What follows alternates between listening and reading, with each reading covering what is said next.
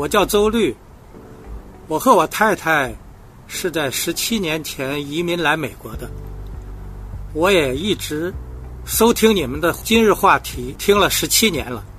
对于像我这样五十多岁才第一次坐飞机、第一次出国的中国大陆人来说，出国后最大的困难可能就是语言了。虽然出国前我也曾拼命的补习英语，但是始终没有达到英语的小学水平。我们家是广东人。但我从小在北方长大，因此普通话反而好过广东话。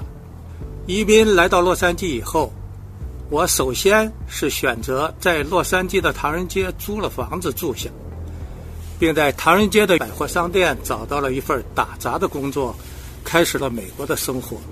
我以为在华人圈里的生活，英语差一点也不要紧，但是没想到的是。上班的第一天，就发生了一件令我到现在也忘不掉的事情。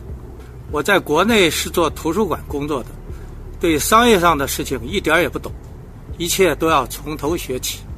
指挥我做事的是一个七十多岁的老人家，虽然他年龄偏大，但是身子骨还很硬朗。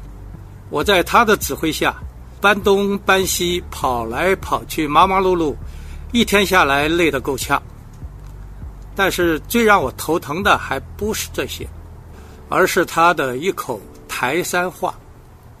原来他既不会讲英语，也不会讲国语，甚至不会讲普通的广东话，他讲的是广东台山话。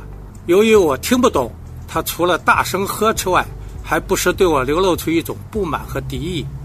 这种不满和敌意最终在快下班的时候爆发了出来。那时候，他拿了一把扫帚给我，比划的手势说：“意思就是让我扫地。”我想扫就扫呗，扫地谁还不会？于是我仔仔细细地把店内的各种杂物扫到了店门口。正当我准备往门外扫的时候，他却突然冲了过来，哇啦哇啦的对我大声吼叫了一通，把我都搞愣了。别的同事跑过来一问，才明白。原来商店里扫地是要从门口往里扫，而不是从里面往外扫。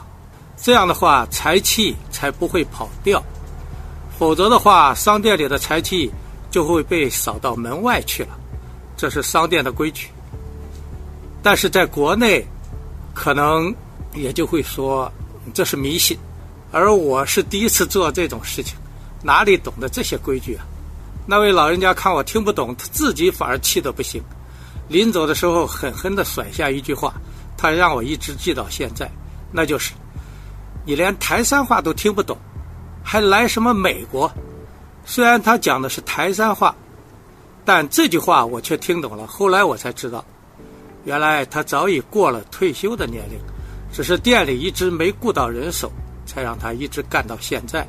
看到我来了，他觉得自己可能会没了工作，于是把怨气撒到了我的身上。不管事情的是非曲直，这老人家对于家乡台山话看得那么重，我还是挺温暖的。毕竟我母亲也是台山人。再后来，我把这件事情告诉国内的一位朋友，那位朋友还给我回了一首小诗。